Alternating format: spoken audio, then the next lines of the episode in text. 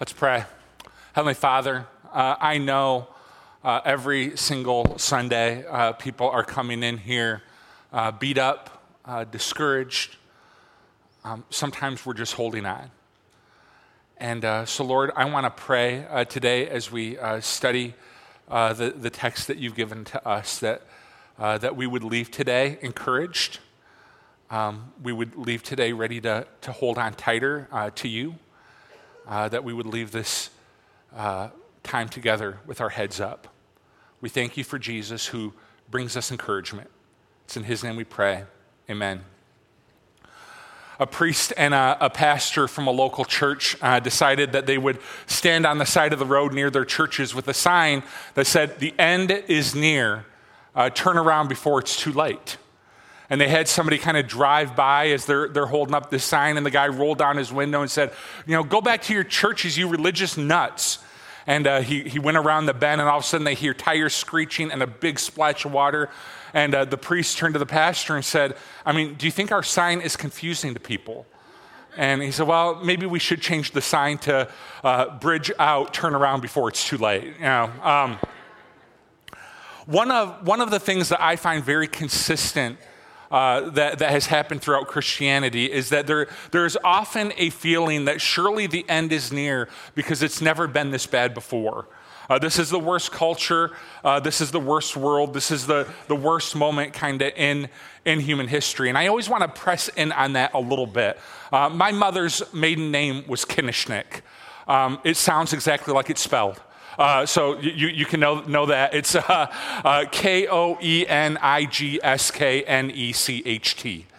Um, I'm from a German family, all right? So uh, that's, not, that's not Sweden or anything. That's, that's uh, German, all right? So and uh, my mom's uh, parents, so my grandparents, uh, they came over here from Germany. My grandfather had this kind of uh, thick German accent. Uh, he scared me beyond all reason, my grandfather did. But um, his parents uh, left Germany because they were getting uncomfortable with the rise of this thing called the Third Reich and, and, and Hitler, all right?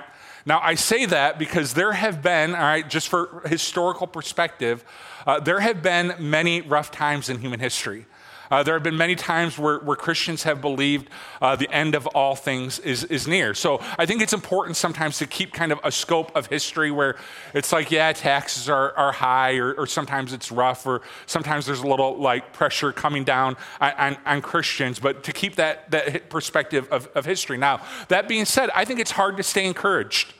Um, in, in, the day and age that we live in, even, even as, as Americans. And, and the reason for that is that not necessarily that it's so bad, it's because we have so much access to information. Uh, we have more access to more information than we've ever had. So you see video of every tragedy, you see video of every moment, and it's just hard to stay encouraged when you're sitting at your home watching CNN for 24 hours a day, right?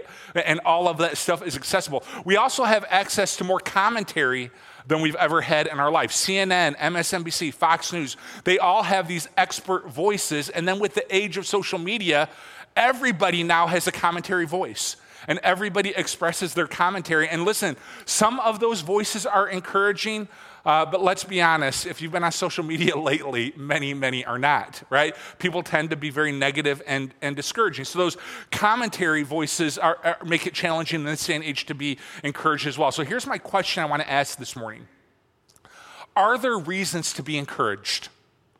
Are, are there reasons to be encouraged? Why should we be encouraged? We're starting uh, with this, we're, we're, in this series called Start with Why. And I just want to talk about why be encouraged. And I want to uh, send you over to 1 Thessalonians 4 to study this together. 1 Thessalonians 4.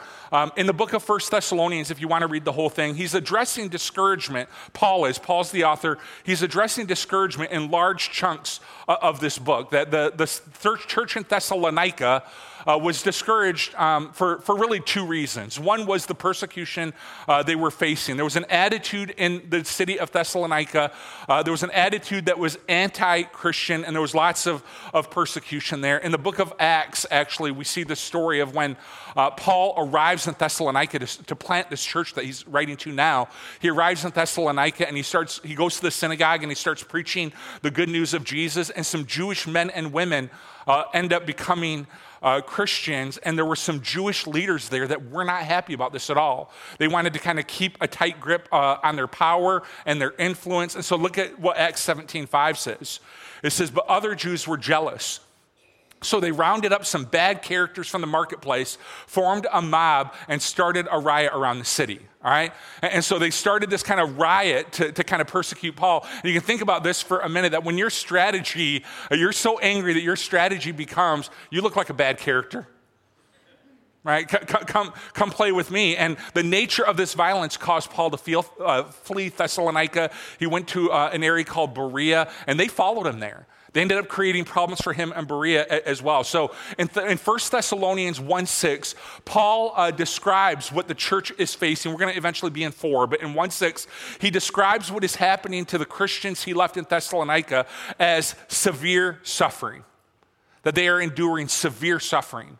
In other passages, he calls it trials and persecutions. Here's the bottom line it was not easy to be a Christian in Thessalonica. Um, and, and, we know that so many people around the world, listen, we, we, we do not have this perspective very often as, as Americans, but so many people around the world are facing the same thing where in their city or in their country uh, it is illegal or at least uh, very punishable to be a Christian. And we have brothers and sisters in Christ that are living in those countries that are enduring the same trial, the same persecution, the same suffering. And listen, just kind of a side note, this is not what this sermon is about, but I've been asked multiple times in my ministry um, if I think that the American church will be persecuted in my lifetime. And I, I don't think there would be anything that you could consider to be persecution in my lifetime. I'm 41. I don't see us getting uh, to, to, that, to that spot. I'll tell you where I see it heading. Um, and, you know, we, are recording this sermon, so if this happens, we can, you know, have this, right? Now, um, is I think the thing coming against the church has to do with tax exemption. That right now churches are tax exempt, your offerings to your church are, are, tax exempt. And I think what's coming in the future is I could see a government in the future saying, if you don't hold the views that we think are acceptable, why should we allow you to be tax exempt?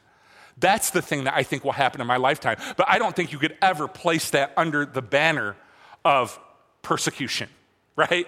That that would be annoying and it would close a lot of churches, to be honest with you, that are living off tax exemption. It would close a lot of churches. But Christians around the world today are facing exactly what Thessalonica faced. And so Paul writes this letter to this church to say, listen, I know what you're enduring is tough.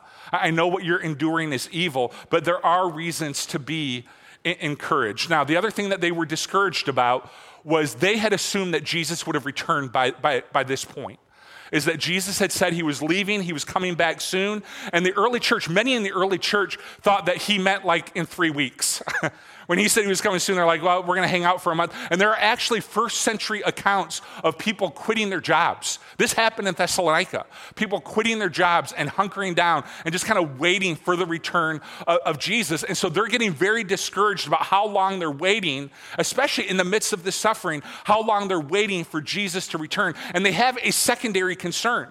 The secondary concern is that we expected Jesus to be back by now, and we're watching our neighbors and our brothers and sisters, people that we love, be imprisoned and eventually killed for their faith. When Jesus does return, what's going to happen to them? And they're feeling discouraged about, man, my brother or sister that, that was killed uh, by, by the government, what on earth is going to happen to them on the day Jesus returns, which really should have been here by now? And so Paul writes this letter of encouragement.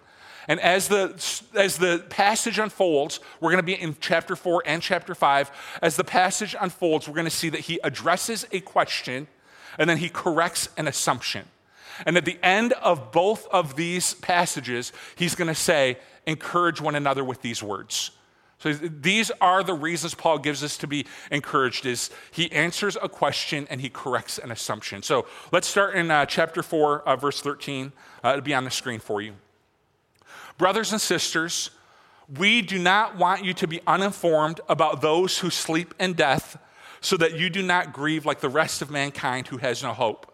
For we believe that Jesus died and rose again, and so we believe that God will bring with Jesus those who have fallen asleep in him. According to the Lord's will, we tell you that we who are still alive, who are left until the coming of the Lord, will certainly not precede those who have fallen asleep. He uses this sleep language for those that have died repeatedly. For the Lord himself will come down from heaven with a loud command and the voice of the archangel uh, and, and, and with the trumpet call of God, and the dead in Christ will rise first. After that, we who are still alive and are left will be caught up together with them in the clouds to meet the Lord in the air, so that we will be with the Lord forever. Therefore, encourage one another with these words. So, Paul says, in terms of the second coming of Jesus, let me tell you what's going to happen. And it's honestly fairly detailed. He says, one day Jesus is going to come down out of heaven and he's going to be shouting something right? And we don't exactly know what that is. One theory that I've shared with you before that I read uh, from a professor in South Africa that viewed great suffering in his country was he believed when Jesus returned, he was going to be shouting, Enough. Enough suffering, enough cancer, enough disease, enough hopelessness, uh, enough. And Jesus is going to be shouting enough when he returns. That's not biblical. That's just one guy's theory. Who knows what he'll be shouting? And then he says, And we who are left on earth will join those who have already passed away. So he's trying to encourage them about their concern about their loved ones that have already passed. He says, The dead in Christ, those that have already passed away, the dead in Christ will rise from the dead first, and then we will meet them together in the air. And here's his point is that he, he's encouraging the Thessalonica church that, man, God is a good father. And in terms of his second coming, in terms of us going to heaven, he's going to take care of them, those that have already passed away, and he's going to take care of us. He is a good father. You can trust him. You can trust that he's going to take care of everybody he needs to take care of. And this is, Paul says, encourage one another with these words that he hasn't returned yet, but that doesn't mean he's not going to return. He just hasn't returned yet. Someday he's going to return with a shout, and the dead in Christ will rise first, and those that are left on this earth at his second coming will go up with those that have preceded them, and we will all go to live for eternity with God in heaven. And this is exactly, let me show you this passage on the screen. This is from the book of Revelation uh, that John wrote. He says, Then the angel showed me, this is an image of heaven. Then the angel showed me the river of the water of life as clear as crystal, flowing from the throne of God and of the Lamb, and down the middle of the great street of the city. On each side of the river stood the tree of life, bearing 12 crops of fruit, yielding its fruit every month, and the leaves of that tree are for the healing of the nations. No longer will there be any curse. The throne of God and of the Lamb will be in the city, and his servants will serve him. They will see his face, and his name will be forever on their foreheads. There will be no more night. They will not need the light of a lamp or the light of the sun, for the Lord God will give them light, and they will reign with him forever. And so, as John kind of continues the story, he's trying to encourage us with a few images of heaven. You see these all throughout the book of Revelation, but one image that is supposed to be very encouraging is the presence of the tree of life.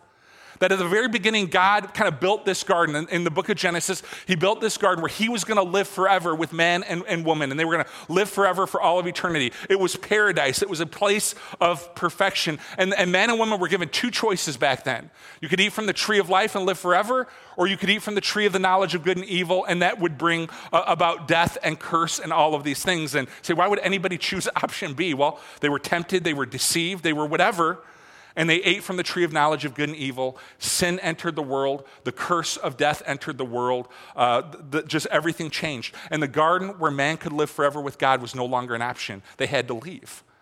And so sin brings about this curse. Um, and, and in this text, within the city of God, here's what we see the tree of life is back. The tree of life has returned. Our ability to live forever with God in His city has returned. Paradise has returned, and the curse is no more. The image of this text also highlights the beauty of heaven. You see the river as clear as crystal. In another passage, you see streets of gold. In another passage, you have all of these precious jewels and stones that have been used by Jesus to build the, the city. And listen, there have been a couple times in my life um, where I have been overwhelmed by God's beauty here on earth. Um, one of those times, Cheryl and I had been married um, about six months, and uh, we went with her family to Alaska. and uh, we, we took a cruise on the Inside Passage. And one of the days, we've since learned that our weather was unusually perfect that day. That it's normally not that calm, it's normally not that nice. And we were on the boat, and the boat was kind of approaching a glacier that the captain said was like a mile away. It felt like you could reach out and touch this glacier. And it was calm and it was beautiful, and we're approaching the glacier, and it had this little kind of blue tint to it and it was absolutely breathtaking. And you would have your own story about something like that. Here's what I think God placed that inside of us as a yearning of what was to come. That the, the, the sea is as clear as crystal in heaven. The, the, the street is made of, of gold. The, the, the buildings are made of majestic jewels and diamonds and things like that. Heaven is going to be unlike anything we've ever seen. It's going to be breathtaking. Another image that he lays out is the image of day and night. That in the Bible, sometimes nighttime is illustrative of suffering and difficulty. So Paul goes out of his way to say, listen, and this should encourage all of us in heaven, there, it is never night. It is never nighttime in heaven. There is no need for lamps or sun of any kind because the Lord our God will give us light. He is our light. Said another way, John writes it this way In heaven, there is no death or dying or mourning or pain. There are no more dark days. There are no more difficult days. There is no more struggle. And then the last image is found back in Thessalonians. He says, After that, we who are still alive uh, and left will be caught up together with them uh, who have passed in the clouds to meet the Lord in the air. And so we will be with the Lord forever. This is one of those things that we sometimes forget about heaven.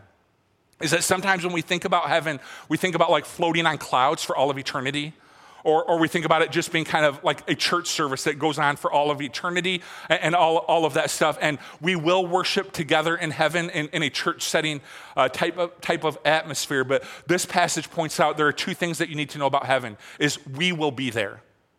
And by we, I mean those that are in Christ. There will be, I think it's silly to think that the only relationship that exists in heaven is us and God. God created us to be in relationship. So we will be there. The community of believers will be there. The dead that have passed will be there uh, in Christ Jesus. And, and we will be there, and He will be there. Jesus will be there and we will worship him and we will know him. And like I said, sometimes we have this image of just it's, you know, transcendent, floating on clouds and all that stuff. No, heaven is a place of relationship. God created you for a relationship. So we'll know each other, we'll see each other, we'll be in relationship with each other, we'll be in relationship with God, we'll be in relationship with Jesus. It will be a place of perfect relationship. And so Paul wants to remind this church that, man, they're struggling and they're suffering. And Paul wants to remind them that someday Jesus is going to return. He hasn't returned yet, but someday he will. And he, when he comes, he will bring an end to struggle and hardship and pain. Now, here's the thing He says this is supposed to be of great encouragement to you. But Paul's concern, as this passage lays out, is that you will move from encouragement to escapism. All right, this is, this is Paul's concern in this passage is that, that not that you'll be encouraged, but you will begin to adopt an escapist theology. And escapism is a, is a theology that teaches that the main point of the gospel is escaping this world. All right? That's the main point of the gospel, that we get to escape this world someday. And you can see how this would affect the way you see the world. That this world would become something to endure and hang on to until Jesus comes, that you're just kind of hanging on until he returns. And here's my question What if Jesus wants more for you than that while you're here? And so Paul goes on to say, like I said, this text is about two things. He's answering a question, what's going to happen to our brothers and sisters? And he says, now, Jesus is going to return someday, and he's going to be faithful to them. He's going to be faithful to you. He's going to take us to heaven, and that's going to be great. And then he corrects an assumption in chapter 5. Let me show you chapter 5, verse 1. Now, brothers and sisters, about times and dates, we do not need to write to you. All right? Everyone wants to know, could you give us like maybe 48 hours type of thing, right? Just a general timeline. I, I can't do that. For you know very well that the day of the Lord will come like a thief in the night. While people are saying peace and safety, destruction will come on them suddenly as labor pains, as a pregnant woman, and they will not escape, right? Um, and some of you that have been pregnant, you understand that you, know, you can't escape it, right? You've got the baby inside. There, there's no escaping, all right? So, um, but you, brothers and sisters, uh, are, are not in darkness, so that this day should not exp- uh, surprise you like a thief. You are all children of the light and children of the day. We do not belong to the night or to the darkness. So then, let us not be like others who are asleep. In this life, they're asleep. Let us be awake and let us be sober. For those who are asleep, asleep, sleep at night, and those who get drunk, get drunk at night. But since we belong to the day, let us be sober, putting on faith and love as a breastplate, and the hope of salvation as a helmet. For God did not appoint us to suffer wrath, but to re- receive salvation in that life and in this life, all right? Salvation through our Lord Jesus Christ. He died for us, all right? You can highlight this verse. So this is where we're going to land. He died for us so that whether we are awake or asleep, we may live. We may live together with him. Therefore, encourage one another, uh, encourage one another and build each other up just as in fact you are doing. So, here is the assumption that Paul is trying to correct for this early church that was enduring suffering and enduring hardship. He's correcting the assumption that true life doesn't happen until we get to heaven. That's the assumption that their, their attitude had become hold on, hunker down, endure, and there's nothing wrong with endurance, and there's nothing wrong with holding on, and there's nothing wrong with all that. But they had bought into this escapism theology that, man, the point of this whole thing is to escape earth and someday go to heaven. And he lays this out beautifully in verse 10. I told you to highlight it. He, Jesus, died for us. Whether, so that whether we are awake or asleep, we may live together with Him. That we are called, this side and the next side, we are called to life in Jesus. We are called to life. That heaven is not mainly about escaping this world. Heaven is about living eternally with Jesus and with others. And this life is about living in the here and now with Jesus. Jesus brings life and he brings life today, and he brings life ultimately someday, uh, uh, uh, ultimately fulfilled someday, but that life starts right now. It starts right now. It starts the minute you put your faith in Jesus. And listen, Paul is very, very clear. That life is not perfect right now. Did you notice as I read that text that the life he calls us to now requires some armor? Did you notice that? That the life he, he calls us to now, it requires a breastplate and it requires a helmet because in this world it can feel like a battle. So, our life, this life, yeah, you got to have some armor. You got to have a helmet, you got to have a breastplate, you got to have other stuff. You got to have some armor. But he still calls us to experience life in Jesus. And the Bible is very clear. Someday you won't need your helmet. And someday you won't need your breastplate. And someday you won't need your armor. Someday it's going to be a pers- place of perfection. But in this life, you do need a helmet. Amen? You do, need, you do need a breastplate. You do need some protection because life can be and often is hard. But that does not dissuade us from our belief that Jesus is always leading us to life. And so, even Paul would say, in the midst of your suffering, even in the midst of your persecution, even in the midst of your hardship, Paul would say, if you will keep your eyes and your heart and your mind open, you can see life.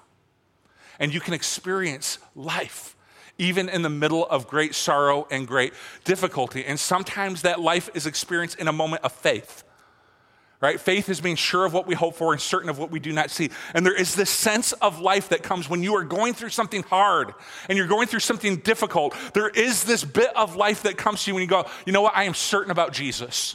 I don't know how he's going to take care of this. I don't know what he's going to do. I don't know where he's leading me. I don't know what he's trying to accomplish. But I have a trust and a certainty in Jesus. Isn't it true that this kind of warm feeling comes over you as you're as you're walking in faith in difficult times? This is if you can have your eyes open to it. This is life. It is responding to adversity and trouble through faith and saying, man, I'm not certain of what's going to happen in this situation, but I am certain of Jesus. And I am certain he's good. And I am certain He's going to do something. I am certain that I'm not going to be in this season forever. I am certain that He's at work, and that certainty is life giving. Sometimes it's experienced with His love. Life is experienced with His love. I've heard so many people articulate that they're in the middle of a difficult time and they're in the middle of a struggling time, and something like happens and they read a scripture or they hear a song, and all of a sudden they have this kind of thought that, man, God loves me. God loves me. That is experiencing life in the middle of hardship. That, man, this is not happening to me because God doesn't love me. That's not why this is happening. This is happening because in this world we need helmets and breastplates. That this world is a, is a broken place. And that, that's why this is happening. It's not because God doesn't love me, because He does love me. And it's, it's life giving to just have that moment where you read a scripture or you hear a song and you remember, oh, yeah, His love. This is sometimes experienced with His joy that sometimes there is a supernatural sense of happiness or even laughter or even peace in the middle of a difficult time. This is God leading you to life. That when you're driving home from the treatment and you see the most beautiful sunset you've ever seen in your life, or someone says something at the hospital that just catches you off guard and you start laughing hysterically, or you read a line in the scriptures that encourages you. This is Jesus through his joy leading us to life. Sometimes it's, it's experienced in his hope that you know and trust Jesus, that He will alter your current situation or He won't, but that you will experience His presence and His life and His joy and ho- His hope and His peace no matter what. Years ago, I was at a Christian camp in mid Michigan. And uh, when you get up to mid Michigan, there's a lot of stuff that's in the middle of nowhere, right? Um, it's kind of a, a, a, a place without, not, without a lot of large cities. And so we were in the middle of nowhere. And I was at this camp and I was in the dorm and uh, it was time for campfire. We were doing a campfire every night. And so I had to walk uh, from the dorm to the campfire. And I could see the campfire like pretty far away because we were in the middle of nowhere. I could see the campfire really far away, but it wasn't enough to give light to the path and to help me know that I know uh, that, that I, what I was doing. And so uh, I just walked to the campfire like very, very carefully. You know, I'm trying to look down and just kind of see where I'm walking because I just was convinced there was going to be a tree root or something and I was going to end up on my face and hurt and I'd just be out there forever. All right, that's the way my mind works. All right, so I'm like being very, very careful, kind of walking and paying attention. And as I'm getting closer to the campfire, it's illuminating more light and it eventually lit my path and whatever. And I got to the campfire and someone said, Man, the stars tonight are absolutely beautiful. And I got to be honest with you, I had been so focused on the campfire and I had been so focused on my path that I hadn't paid attention to the stars at all. And in that moment, I looked up. And you know what? They were absolutely, unbelievably beautiful. You can be so focused on your battle, and you can be so focused on your trial, and you can be so focused on your tribulation that sometimes we forget to look up and, and look at the stars. See, this is what's challenging about this is you have to look for life in the middle of a trial.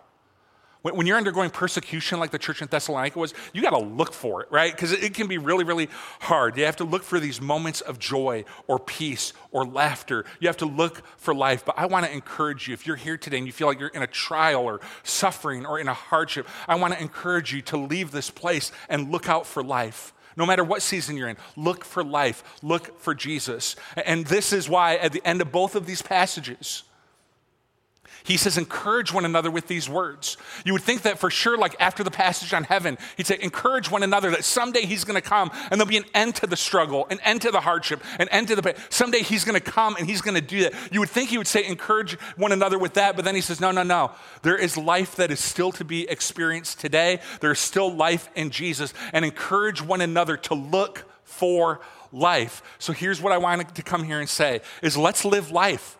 We're here, let's live life. And I'm talking about the life of Jesus. So let's love, let's show grace, let's share Jesus, let's have joy, hope, and peace in difficult circumstances. Let's notice his creation, let's sing his praise, let's enjoy his people. Despite our circumstances, let's look for life. And someday it'll all be done. Someday it will all be done in terms of Jesus returning, returning. And helmets and breastplates will go into the trash. They will. We won't need them anymore and we'll go to life eternal. But I don't want us ever to be so focused on that that we miss life right now. Because even in the most difficult circumstances, if you keep your eyes open, you can find some beauty. You can find some Jesus. You can find some joy, hope, and peace. So let's keep our eyes open. Let's be encouraged. Let's live the life. Let's live the life Paul says. Let's live the, the, the race he has marked out for us, whatever that looks like. Let's run the race that he has marked out for us. And let's look around and observe and enjoy and give honor to God in whatever that life looks like. Let's pray. Heavenly Father, we thank you for life. And I know you can see how the church in Thessalonica would struggle with someday life will come. That someday life's to come. But until now, we hunker down, we quit our jobs, we're, we're just going to focus on that life, and, and we're just going to kind of remain still. But we know that you are calling us to this thing called life right now. And this life is found in you. This life is found in faith, and this is the life that just continues on for all of eternity. It starts now with helmets and breastplates. It continues on in a place where there's a crystal sea and streets of gold and choirs of angels, and breastplates and helmets are not needed. But it starts here. So, would you fill us up with a desire for life? a desire for your joy, hope, and peace, a desire to keep our eyes open, that even in the most difficult of circumstances, man, there can often be some laughter, there can be some joy, there can be some peace, there can be some encouragement from church, uh, family, and, and friends. Help us to see that, Lord. Help us to be encouraged. And I want to pray for anybody here that is discouraged I want to pray that you would send them encouragement today. And that you would give them what they need, Lord, to continue to live this thing called life and to put one foot in front of the other and just to have an appreciation for whatever life that you're putting in their path. Help us to live life, Lord. We thank you for Jesus. It's in his name we pray. Amen. We stand? Uh, we're going to sing a song of invitation. And we're going to have a couple prayer counselors up here. Um, and uh, we would love to pray with you. Um, we'd love to try to encourage you through prayer uh, as, you're, as we're all living uh, the race marked out for us. Um, that race can often be uh, full of holes and, and, difficulties. And so we want to encourage one another with the words of Paul. Uh, you come forward as we sing this song.